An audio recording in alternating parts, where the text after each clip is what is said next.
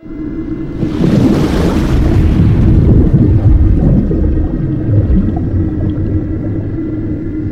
we love your word. We love your presence. The power of God's awesome in this place tonight. Thank you, Lord, for touching people. But Lord, we also thank you for your word. Where would we be tonight without the word? We'd be totally lost and confused, totally in deception. But we thank you for giving us your word. And Lord, as, as I shared this tonight, I thank you even now for your precious Holy Spirit moving upon every one of us, those that will be watching this or listening to this.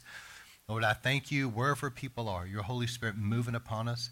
I thank you, Lord, for good soil and hearts and minds and lives that will be locked in and in tune with you to give you our best ear, our full attention, and our focus right now eyes and ears of the Spirit, good soil. And Lord, I thank you as you speak through me, your living uh, seeds of truth as your word.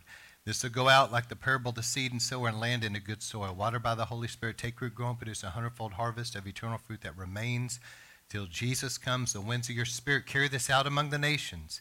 It will get where it's supposed to accomplish what it's supposed to, and everything will be accomplished in and through this time that your will to be done and we take authority. We bind up anything of the enemy that would try to hinder this now. We command it to be bound and back off in Jesus' name. We break your power. But I thank you, Lord, that your mighty angels just clear away any resistance, and this will go forth and accomplish everything you sent it forth to do, because the Bible says your word will not return void. So we thank you for it. We agree together as a church, and we believe, we receive it, we accept it, and we expect it now in Jesus' name. Amen. All right, so we're going to look at part six of the God of Blood covenant. Those that maybe have just joined into this series, make sure that you go back and listen to part one and two.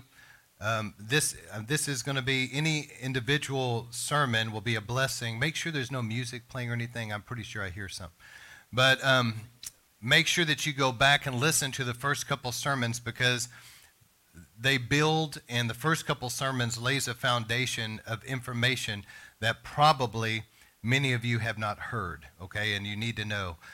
So, how many of you guys knows that we're living in the last days? Yeah.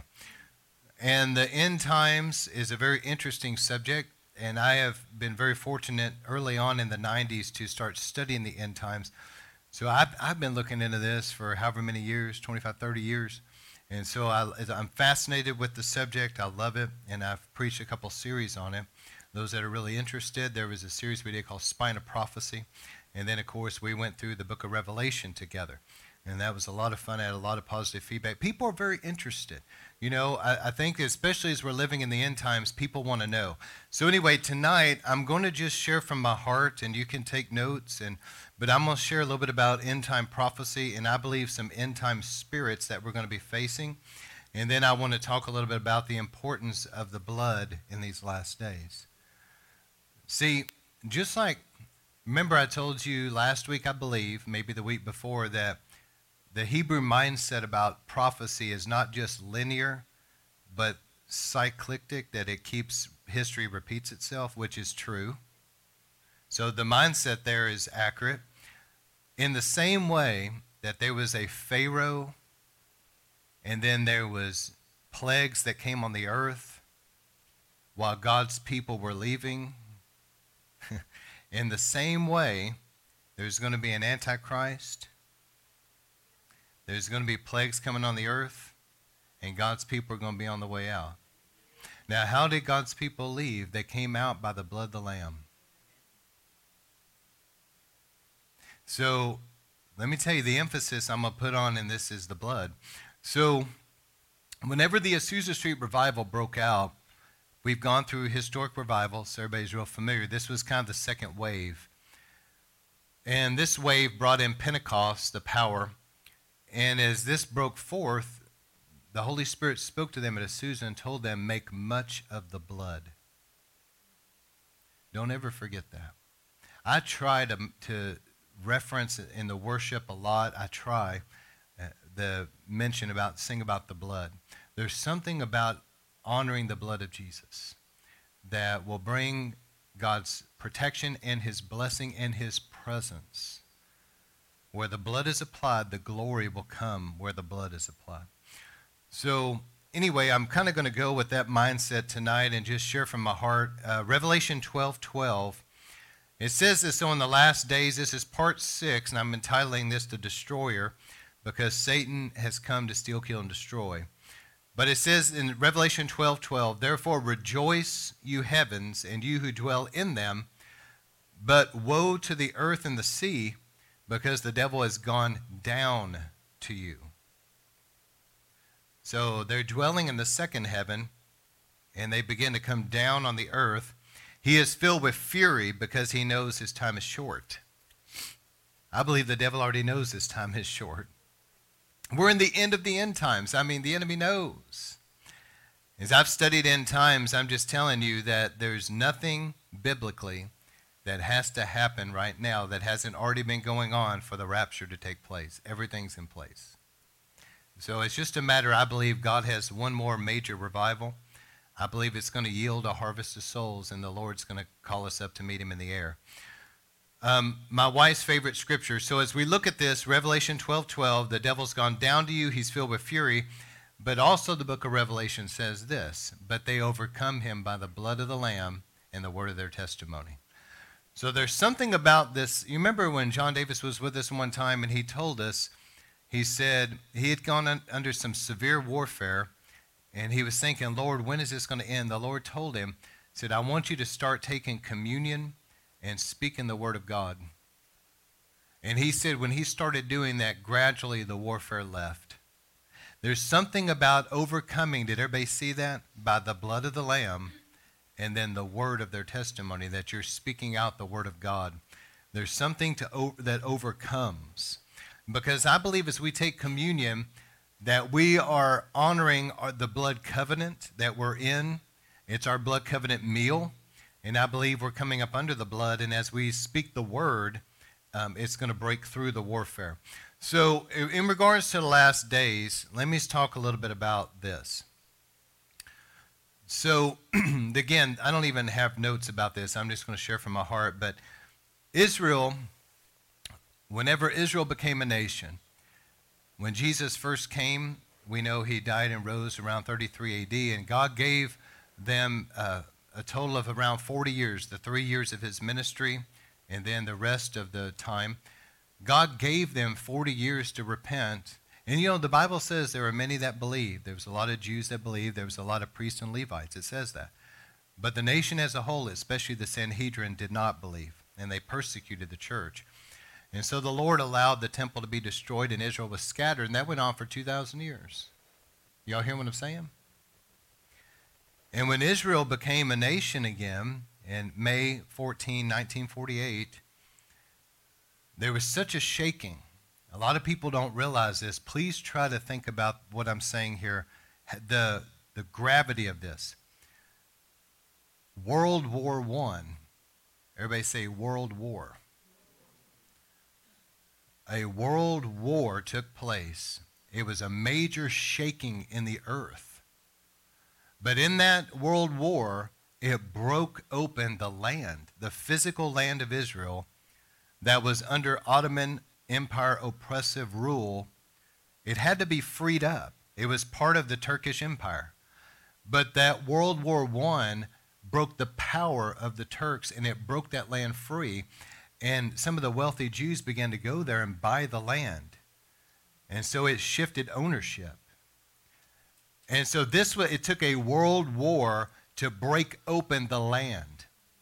Okay? Then, let me say this now World War II. Again, we see another world war that broke out in World War II. Germany began to try to completely annihilate the Jews, and we know about the Holocaust. So this, the Holocaust was Ezekiel 37, a valley of dry bones. How many have ever seen the pictures and all that of the Holocaust? I mean, you saw just all these, the, you know, the bodies that had been starved to death and, and the bones, and, and they were in mass graves and all this. And Ezekiel saw the Holocaust all those years ago. And the Lord spoke to Ezekiel and said, Walk among these bones. Can these bones live again? And Ezekiel said, Lord, only you know. And so God began to move and he, and he began to blow on those bones. And God began to resurrect up that and create a great army out of that. So Ezekiel saw the Holocaust, and on the other side of the Holocaust, he saw the nation of Israel born and becoming an exceedingly great army. Today, the IDF is an exceedingly powerful military force in the earth, okay? So, World War I, World War II, and now let's fast forward. We're about to see a third world war called the Gog Magog War. Now, when Israel became a nation, Jesus said, When you see the fig tree and you see it putting forth, you know that the time is near or whatever, and it's a reference to the nation of Israel. So when Israel became a nation again, and then you see that they took Jerusalem in 67, as you watch Israel, you realize, man, we have entered the last days. Because when Jesus comes, there has got to be a physical Israel, there has to be a Jerusalem, and there has to be a temple. Probably that third temple, or the millennial temple, um, that the Antichrist will be in, that temple will probably be built because of the peace treaty the Antichrist signs with Israel. But nonetheless, we have in Israel, Israel has conquered Jerusalem. Everything is set, everything's in place. And the next thing for Israel, uh, prophetically, is that God's going to allow the Gog Magog war.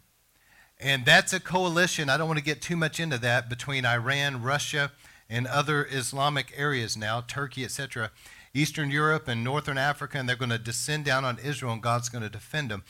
But listen to what I'm saying. We're right at that Gog war with Israel. Nobody knows if it's a pre rapture or post rapture event. Nobody knows for sure. But it is near. So there's already been World War I to break open the land. World War II to create the nation of Israel because the Jews said we've got to have a safe haven. Now there's about to be a World War III, and I believe that that Gog war is going to cause the rise of the Antichrist. He's going to sign a peace treaty with Israel, and that's that's all going to happen. That temple, everything's going to happen in regards to the Gog war.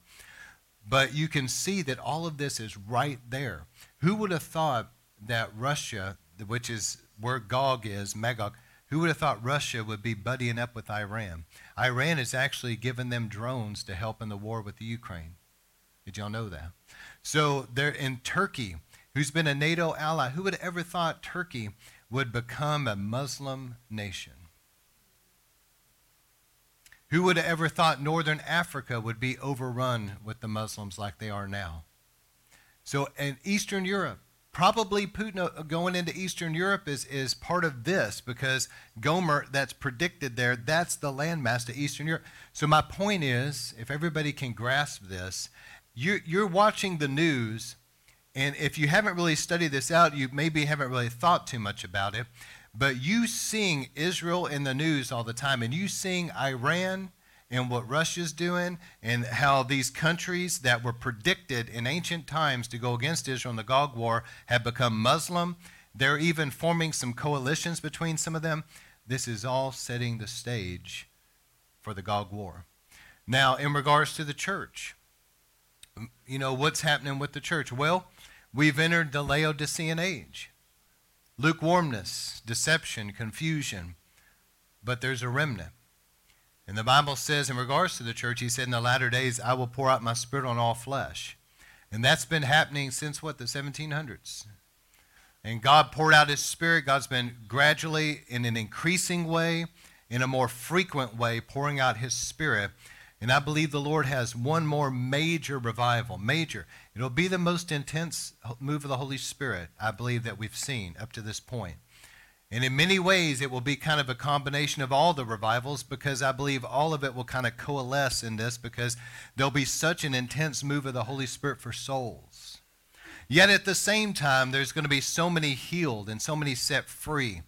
And in this outpouring of the Holy Spirit, God, God is going to move so mightily to usher in the final harvest before the rapture. And in this move of the Holy Spirit, He's going to purify the bride and get that remnant ready to meet Him in the air. So all those that's been playing games, that's been playing church, etc., when the Lord really begins to move mightily, there's going to be a major shift in a sifting that's going to happen in the church. You watch, there'll be a major uh, departing from the church world. And there'll be sadly places that are apostate that they'll begin to gather.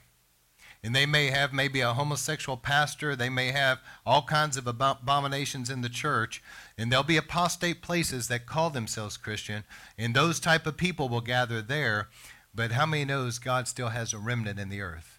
And so the true church is going to emerge in this revival and see a great harvest of souls. And I've said this many times. I believe the greatest enemy to God's true remnant people will be the fake church, the fake Christians. And I believe it's already happening. In the same way, as we get into these last days, there's going to be so much deception that there's going to be a form of godliness that denies the power. These are going to be people that call themselves Christians, but they don't know the Lord. They're not born again. Okay, they don't believe God's word is the infallible word of God. Uh, they don't, uh, you know, they're just, they're not repenting of their sin. They're not really the Lord's. They call themselves Christians, and they will gather, and there'll be a group of them, and they will align themselves eventually with the false prophet, but they will be great enemies to the true Christians because they're going to present them as some uh, backward, fundamentalist, Bible thumping, you know, old fashioned stuff that now they've progressed beyond that and they're going to say they're the true Christians. See, it's a deception. Does this make sense? And you can see this already emerging. I've been watching this and believing this for many years would happen, but I'm seeing it. And what's about to happen is this, and I'm going to start getting off this end time prophecy, but I want you to see that all these things are happening. The Bible says in the last days there would be so much deception, and it goes on to say in Thessalonians that there would be a great falling away. And in that, if you read it in Greek, it means apostasy. And what an apostate is, is somebody that walked with the Lord, but at some point they turned their back completely on the Lord and they forsook him. That's an apostate. And so in the Greek, it implies there's going to be a great apostasia. There's going to be a great falling away, a great departure from the Lord. And it said the end will not happen until that happens. The Antichrist will not fully emerge, and the end will not come until there is a great falling away that takes place. And we're seeing that. Now, with that said, what's about to happen, just so everybody can watch this, there's going to be some kind of an emerging of a religious leader, and the Bible calls him the false prophet. My personal opinion, and I could be wrong, is I feel like it'll probably be the current pope of that time over Roman Catholicism. May not be, may be another guy out of left field. But it's going to be somebody that's like the Pope. So if it's not him, it's going to be somebody just like him. And the Bible says that he looked like the lamb, but he spoke like the dragon. That's just like the Pope. Everybody, what does everybody think about the Pope? They think that he's Jesus incarnate in the flesh, walking the earth. Do they not? How many have a Catholic background? How many knows that Catholics believe when you see the Pope, you're looking at Jesus in the flesh, basically? It's crazy. And so it's, it's, um, it's this great deception. So when they look at somebody like the Pope, they think that it's Christ or Christ representative, like Christ on the earth. But yet, this false prophet will look like the Lamb. He will look like he's a Christian, but he will speak like the dragon. So there's going to be some kind of a great deception there of some type of a spiritual leader that will be like the Pope, that people will think he's a Christian and many will follow him, but yet he's very satanic. And it even says something strange in Romans uh, Revelation 13. It says about the beast out of the sea, which is the Antichrist, but then it says this the beast out of the earth, which is the false prophet. I wonder if there's not going to be something because those that know about these things, through satanic rituals, they can summon up something up from the earth, you know, up out of hell, I wonder if something's not going to be brought up and enter this guy and give him supernatural power because the Bible says about the false prophet that he'll be able to even call down fire, which is like lightning, in full view of men. And so he's going to have some type of a supernatural power about him to perform counterfeit signs and wonders. So just be looking for this that you're about to see some type of an emergence of a spiritual individual that people are going to think that he's Christian. But yet, he speaks as the dragon. And he's going to have supernatural power, lying signs and wonders, Kind of like when Moses went before Pharaoh and then the sorcerers threw down their rods and they could do some of the same things. He's going to be like that. He's going to be supernaturally powerful to be able to perform signs and wonders. So that's the false prophet. And also, the false prophet will begin to gather all these religions into one unification, like a unified religion. How many have seen all the coexist signs and the move toward this? A lot of people didn't know this, but even going back to the 80s, Pope John Paul, he actually was very instrumental, even back in the 80s, at trying to unify religions. He went to other, uh, like a mosque and different places, like a Buddhist temple, and he would begin to gather all these other religions. And, and the Vatican has even had Muslims come pray there. So there's been a move for a last couple decades to try to unify the religions of the world. There's even meetings with religious leaders from all these different organizations, different religions around the world, including the fake Christians, that are all coming together trying to unify. But yet, how many knows that Jesus said that I am the way, the truth, truth, and the life, and no man can come to me but through the, you know, no man can go to the Father but through me. So Jesus is very exclusive that he's the only way. But this unification of religions is trying to say there's many ways. Is everybody hearing me tonight? So this false prophet is going to unify the religions. He's going to have some type of a supernatural power about him, lying signs and wonders, and he's going to be a religious leader. And I believe that that at any time could start emerging. And then you're also going to have at the same time, you're going to have this Antichrist. Now, he is going to be a politician. A lot of jokes could be made right now, but for the sake of time, let's move on. He's going to be a politician. He's probably going to come out of Europe or in that far eastern area, something like that.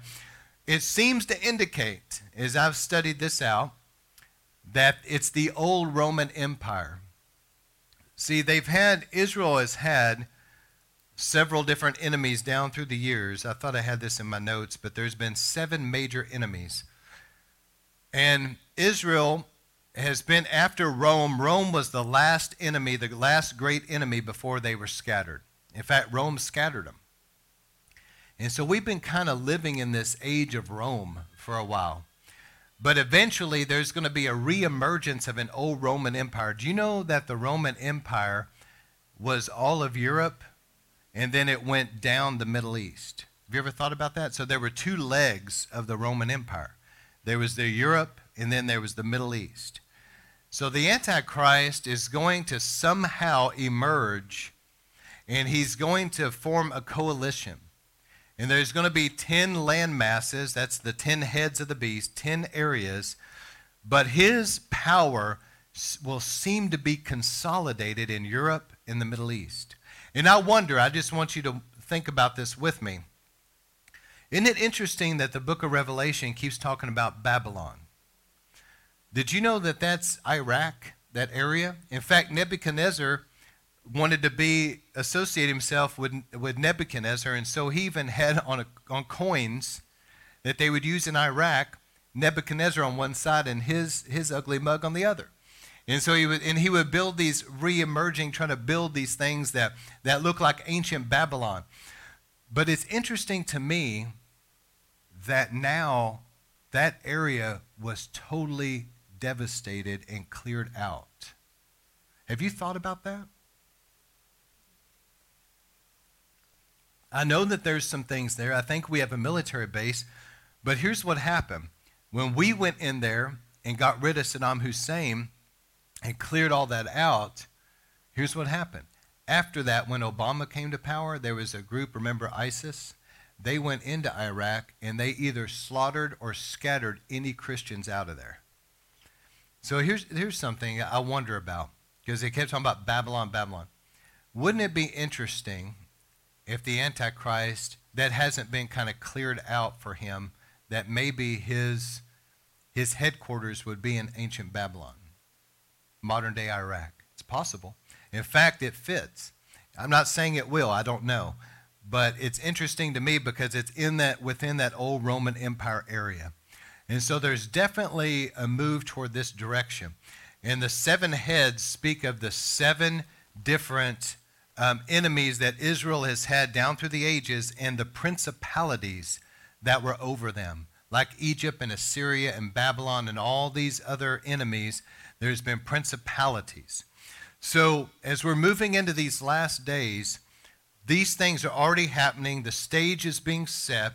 You can see that everything, who would have thought we'd be living in a time when all of this is already happening? And I believe that God's going to pour out His Spirit. There's going to be a last move, and then God's going to catch up His remnant bride. Once that happens, Israel's going to sign the peace treaty with the Antichrist, and everything's just going to move quickly from that point. You've got seven, the seven year tribulation, which is the days of Jacob's trouble. So, with that said, here we are at the, the last of the last days, and the Bible predicts seals, trumpets, and bowls. How many remember reading about that? I wonder, and this is just my personal opinion, when I read about the seals, it seems to be synonymous with the, you know, the birth pangs. Jesus said before the end, there would be these birth pangs. And you got the rider of the white horse, which is the Antichrist spirit.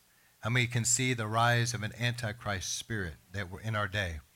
And then you see the other riders of the horses that are there that has to do with what? Uh, war, famine, and death, and all of that. And you see that all of that has been taking place. I wonder if those seals have not already been popped I'm just, this is just my opinion. And actually, we've already entered the time of the beginning of sorrows. And all that's going on right now is actually prophetic that those, the, those horsemen are already marching. We're already seeing the wars and rumors of wars and famines and pestilence and all the different things. The earthquakes. Did you know earthquakes have been increasing in frequency and violence of you know the earthquake itself, the power of it has been increasing over the last hundred years. All these things Jesus predicted, we may be already seeing the seals popped right now. And so, all this happening, so why am I sharing this? Because I believe that you need to know so that you can be watching, be looking at these end time prophetic events. When the Bible's talking about the outpouring of the Holy Spirit and all these different things, get in on the move of God this is the time to be aware that we're living in end time prophecy unfolding, that it's not going to catch us unaware, that we know what's going on, we have eyes to see. How many knows that's important? Once we know the word, we can see things through knowledge and understanding. Our eyes can understand. It's like as soon as Russia started moving into Ukraine, my first thought was, I wonder if this is not connected with the Gog War. That was the first thing that came to my mind. So we're seeing all this happening. So there's three spirits. I don't have time to talk much about them. I'm just going to um, I'm going to read over this, but I want you to be aware of this because I believe these specific spirits are going to be very strong in these last days. Number one is the nature of witchcraft, and that spirit is what we know as the Jezebel, Ahab spirits. Everybody say Jezebel.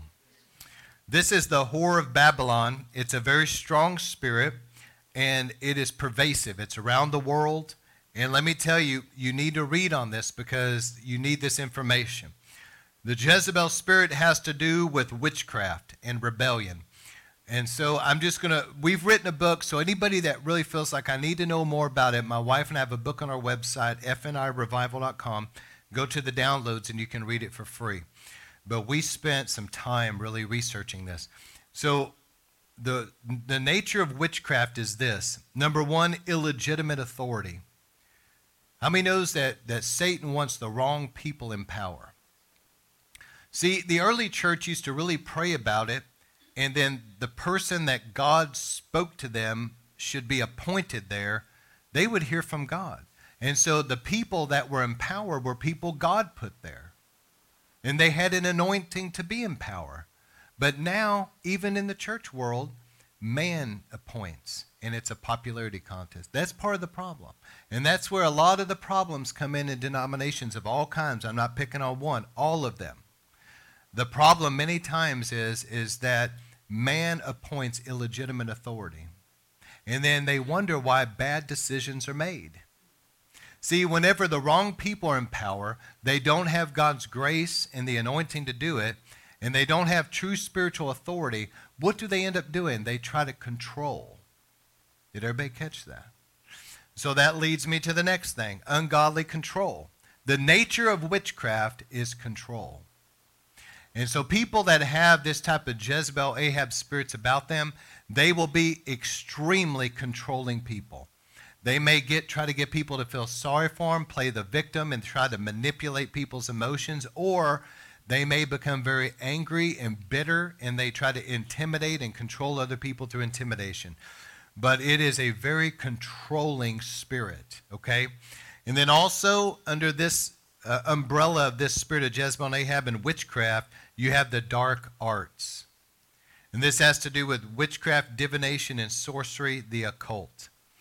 And finally, where you see witchcraft at work, a Jezebel spirit, you're going to see a lot of spiritual confusion. You're also going to see a great hindering and delaying of God's purposes. Did y'all hear that? A hindering and a delaying of God's purposes. And then number three, you're going to see a lot of depression.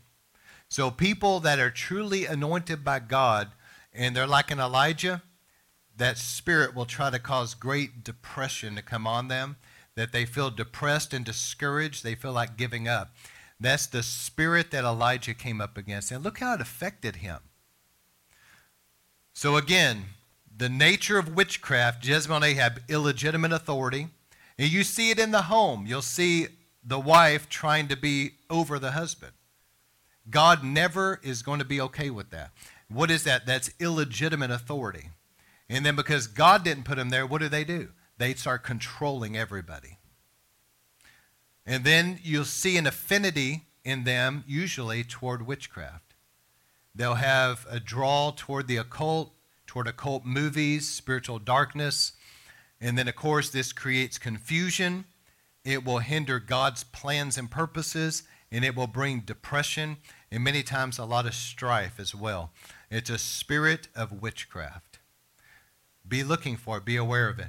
The second thing, so number one, this, this spirit, this whore of Babylon, that will be the spirit that's behind the false prophet. Everybody catch that. The second thing is Leviathan. This has to do, I mentioned earlier, the destroyer. Leviathan is Satan's destroyer. The first spirit has to do with enslaving people with control through illegitimate authority, but the second spirit marches in to destroy. And so Leviathan will bring a strong death and destruction. Leviathan works very strong with like antichrist, anti Semitic. It's a very antichrist spirit. And so Leviathan many times is at work through what the Bible says the children of pride. And so it operates very strong in political realms because there's a lot of pride and a lot of pursuit of power, to be over people. And so there's a strong Leviathan many times in the political. I believe this is one of the principal spirits that will be behind the rise of the Antichrist. You know, Derek Prince always taught humanism is the forerunner to the Antichrist. Do y'all know what humanism is? It's where man is your own God. Man worships man. There's no higher thing than man. And he's saying that mindset in humanity, that great pride, is what's going to cause the rise of the Antichrist. And so, humanism, pride, Leviathan. Now, Leviathan will try to hinder the gospel, it is a great, great opposition to the nation of Israel. But Leviathan is a destroyer and will have a lot to do with the wars and the famines and the plagues and all those different things. And so we need to be aware how do we overcome these ancient, powerful spirits? Well, if you don't want to be controlled by Leviathan, then you have to humble yourself and really repent and walk in righteousness. Because Leviathan rules over the children of pride. Where you see pride and strife, you're going to see Leviathan many times. Leviathan is behind almost all of the church splits. Everybody catch that? Because of pride and strife. Many times, Satan will send these spirits to try to attack a church. He'll send in a Jezebel. And he'll also send in somebody that, that is like a Leviathan base. They're very arrogant and they'll start criticizing the leaders and try to bring division. And so just be aware of these spirits. And then finally, the great enemy to the Holy Spirit, the religious spirit. So these three are going to be very strong. You need, we all need to have knowledge of this Jezebel, Leviathan, and a religious spirit. What was the great enemy of Jesus? The Pharisees, the religious spirit. It's the same thing today. Every time the Lord, what does Christ mean? The anointed one. You don't want an antichrist spirit. Christ, it's an anti anointing spirit. So a religious spirit here's what happens. When a religious spirit begins to be at work it will kind of infest. Anybody ever seen um, some house or something that gets infested? And then you got to come in and you got to begin to spray or set traps and deal with it and try to get that infestation out. A religious spirit works like an infestation it begins to infest people's minds but it begins to try to infest a church and what will happen is this it works in conjunction with the other spirits. Number one, the wrong people making decisions, man's control.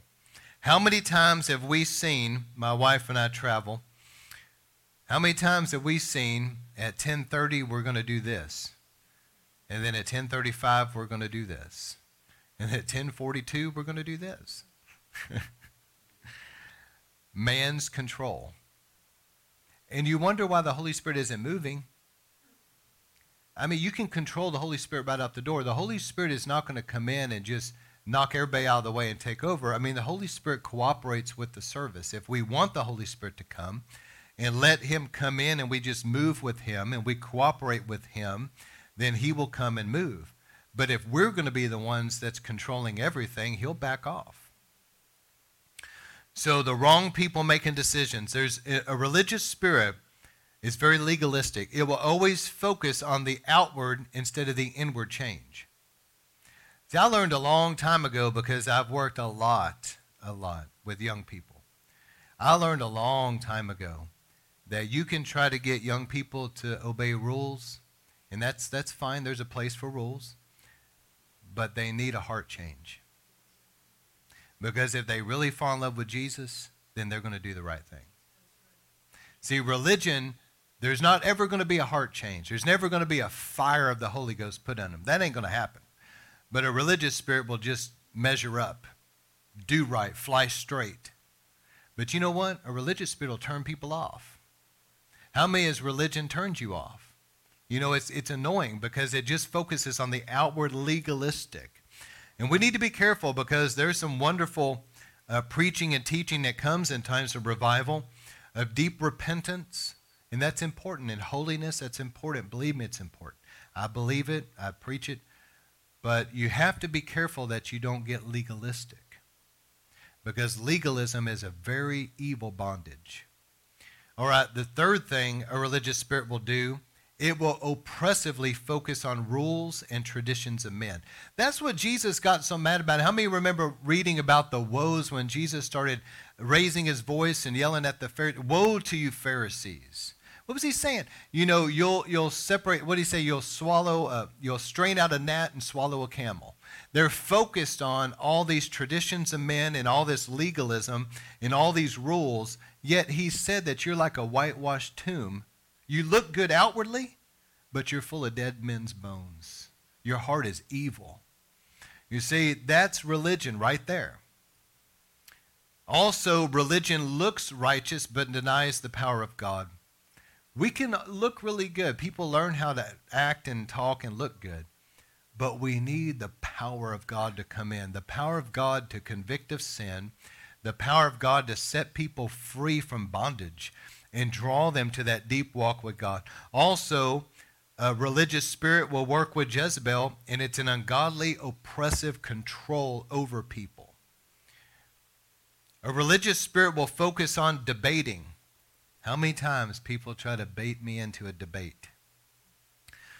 A religious spirit wants to argue and fight about words and debate doctrine. It's very annoying. Um, another thing is a religious spirit is very unrighteously judgmental and critical. It's okay to know something's wrong when it's wrong, but a religious spirit will find fault even where it's not. You understand? It's very critical, very judgmental. And another thing about a religious spirit, it hates freedom. How many love freedom here? Freedom to dance, freedom to lift your hands, freedom to worship. I mean, freedom for the Holy Ghost to move, freedom to laugh in the Spirit, freedom to cry. There's freedom. But how many have ever been in a place where you felt oppressed and it felt very uncomfortable to even lift your hand?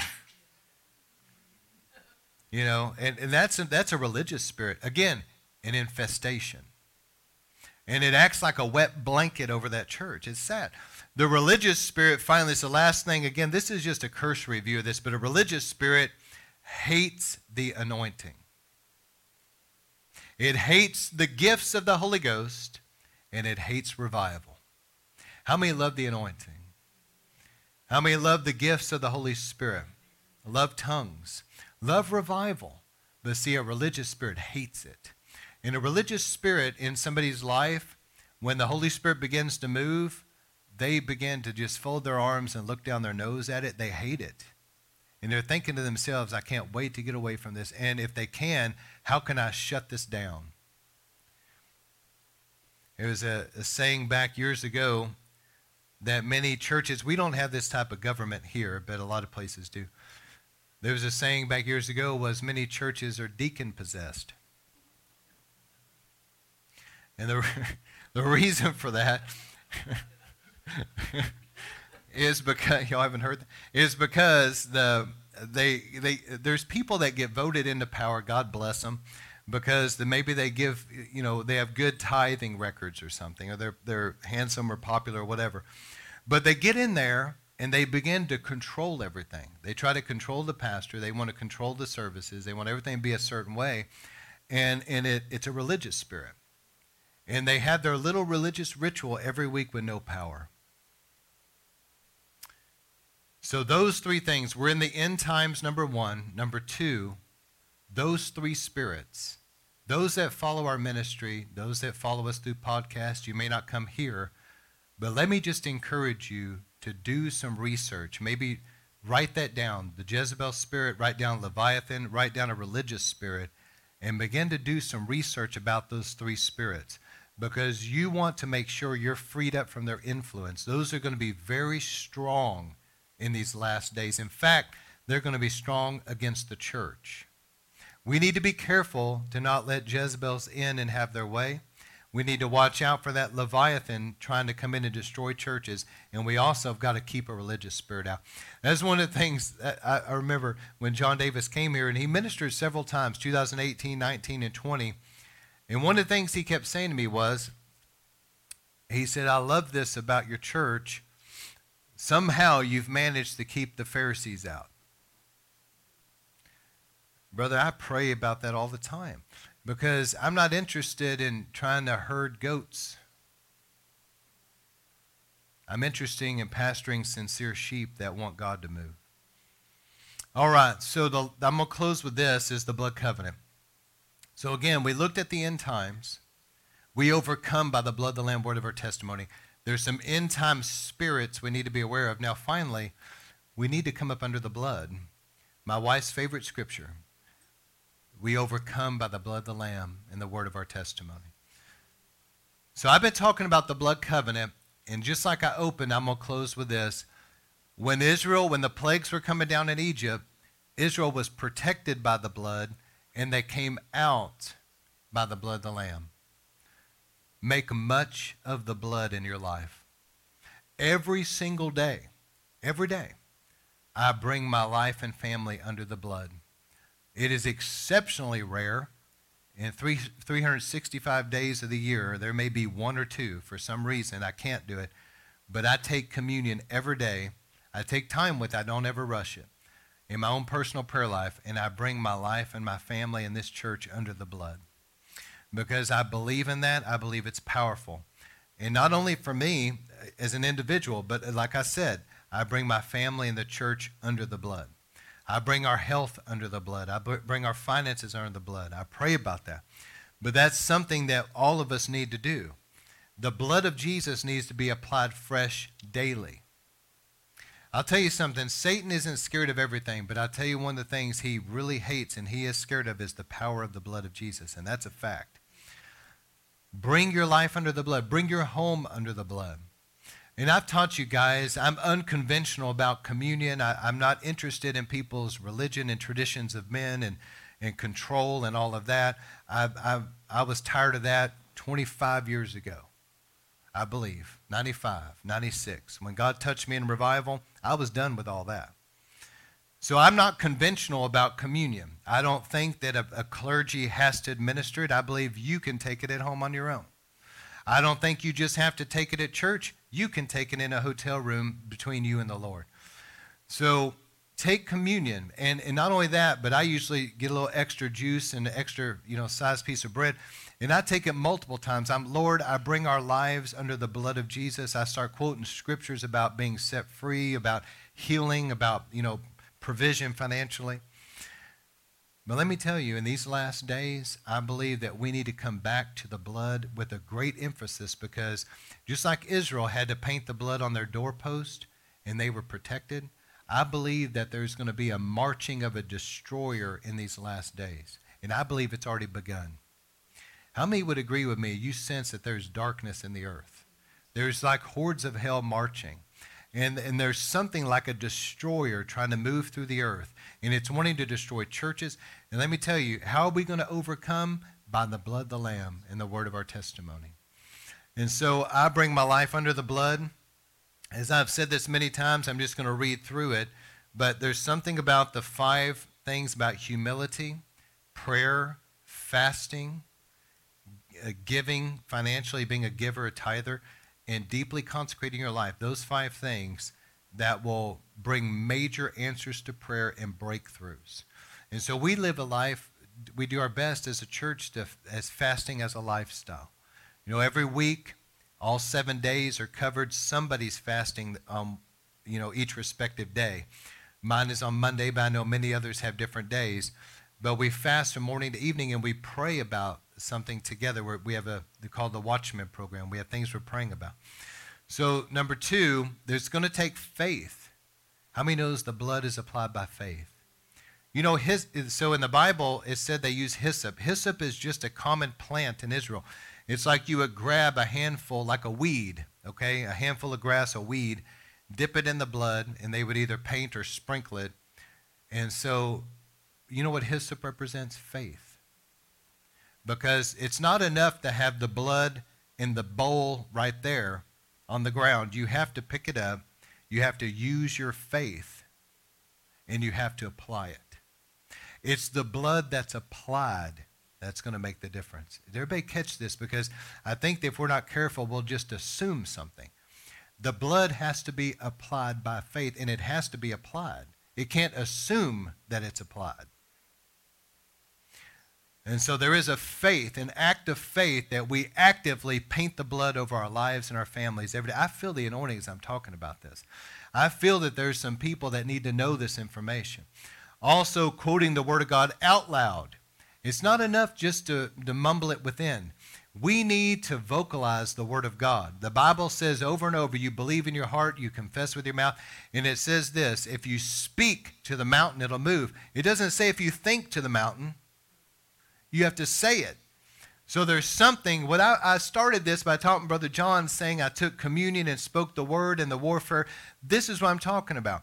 When we need supernatural protection, we need breakthrough in war, we need mountains to move, we're going to have to understand that we have to actively apply the blood by faith and we have to speak the word out loud to that mountain till it moves. And finally, standing in great faith on God's promises until they are fulfilled. The promises, as I go through the scriptures, and I've said this many times, but the first thing I'm talking about is how the Lord is faithful and just to forgive us, pierce for our transgression, and bruise for our iniquity. Go through all these promises about being righteous. The second one I talk about is I'm taking communion is the protection, the hedge of protection of the blood. The third one is that we are delivered from satanic influence. Galatians 3:13. The fourth one I talk about is healing and health. By his stripes you are healed. I also talk about financial provision. 2 Corinthians 9 8 and countless other places. And then I also talk about the angelic assistance. How many knows that if Jesus needed ministry of angels after he was tested in the wilderness, I think maybe we do too. And if it took an angel to get Peter out of prison, out of a difficult situation, I think that maybe we need their help sometimes.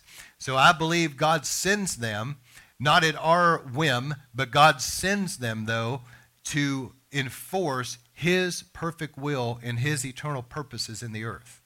And they are sent on assignment to minister on our behalf as heirs of salvation. If the devil is trying to hinder God's plan for your life, believe God to send angels to get that out of the way. And He will.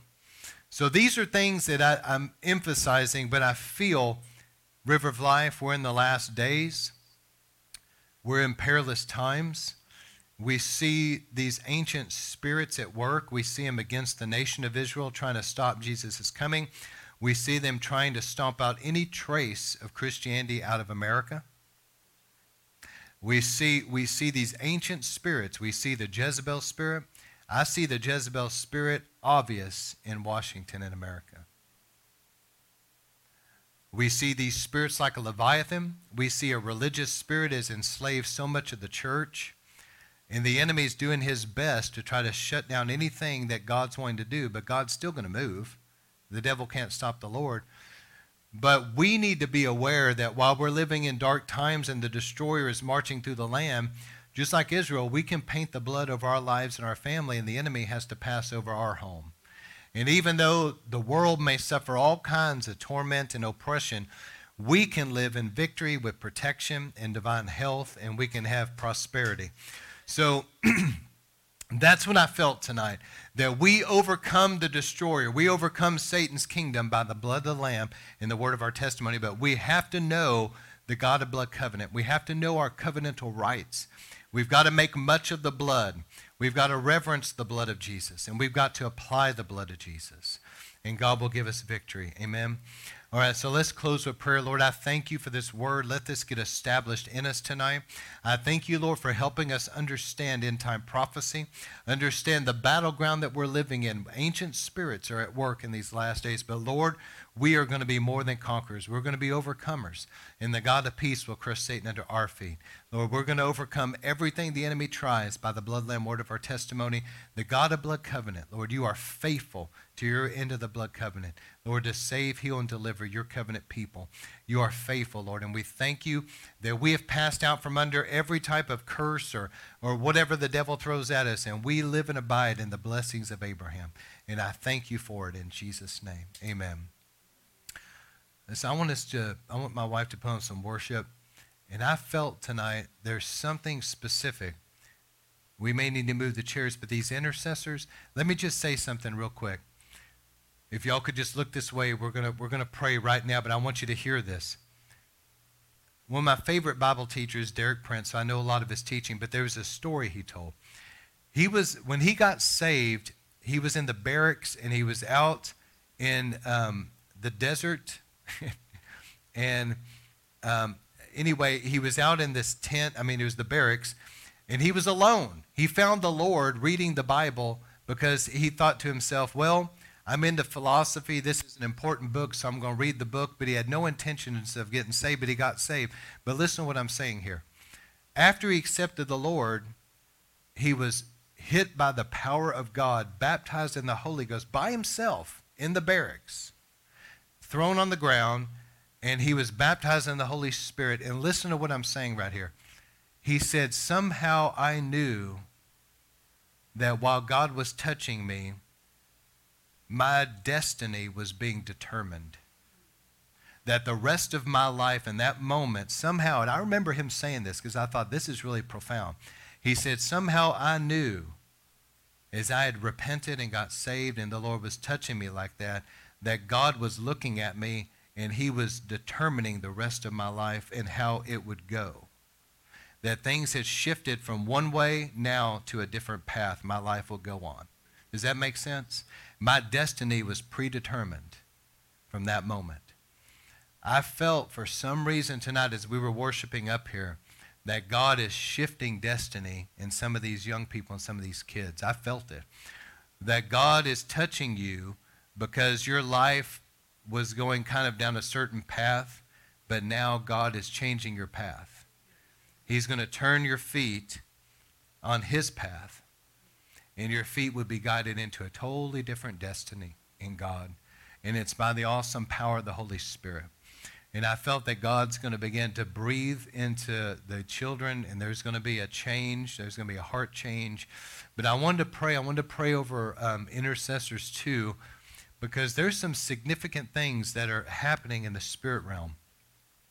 I know that you sense it, but since about 2018, God has totally been changing things in River of Life. There has been a major move that the Holy Spirit's increased. It's, it's been a season change, and I believe God has some great things for us. It's already begun, but you intercessors are the key. I feel you're the key to open up a lot of these things that God has told us He's going to do being fulfilled. So I want to pray for intercessors, and I want to pray for whoever wants prayer, but I really want to pray for the children. So, Lord, as we move some chairs, Sandy, if you can just put on some worship. And if y'all want to, we could we could dim the lights as well here in a few minutes. But Lord, I thank you for hearing and answering the prayers over tonight. Lord, I thank you for moving in power.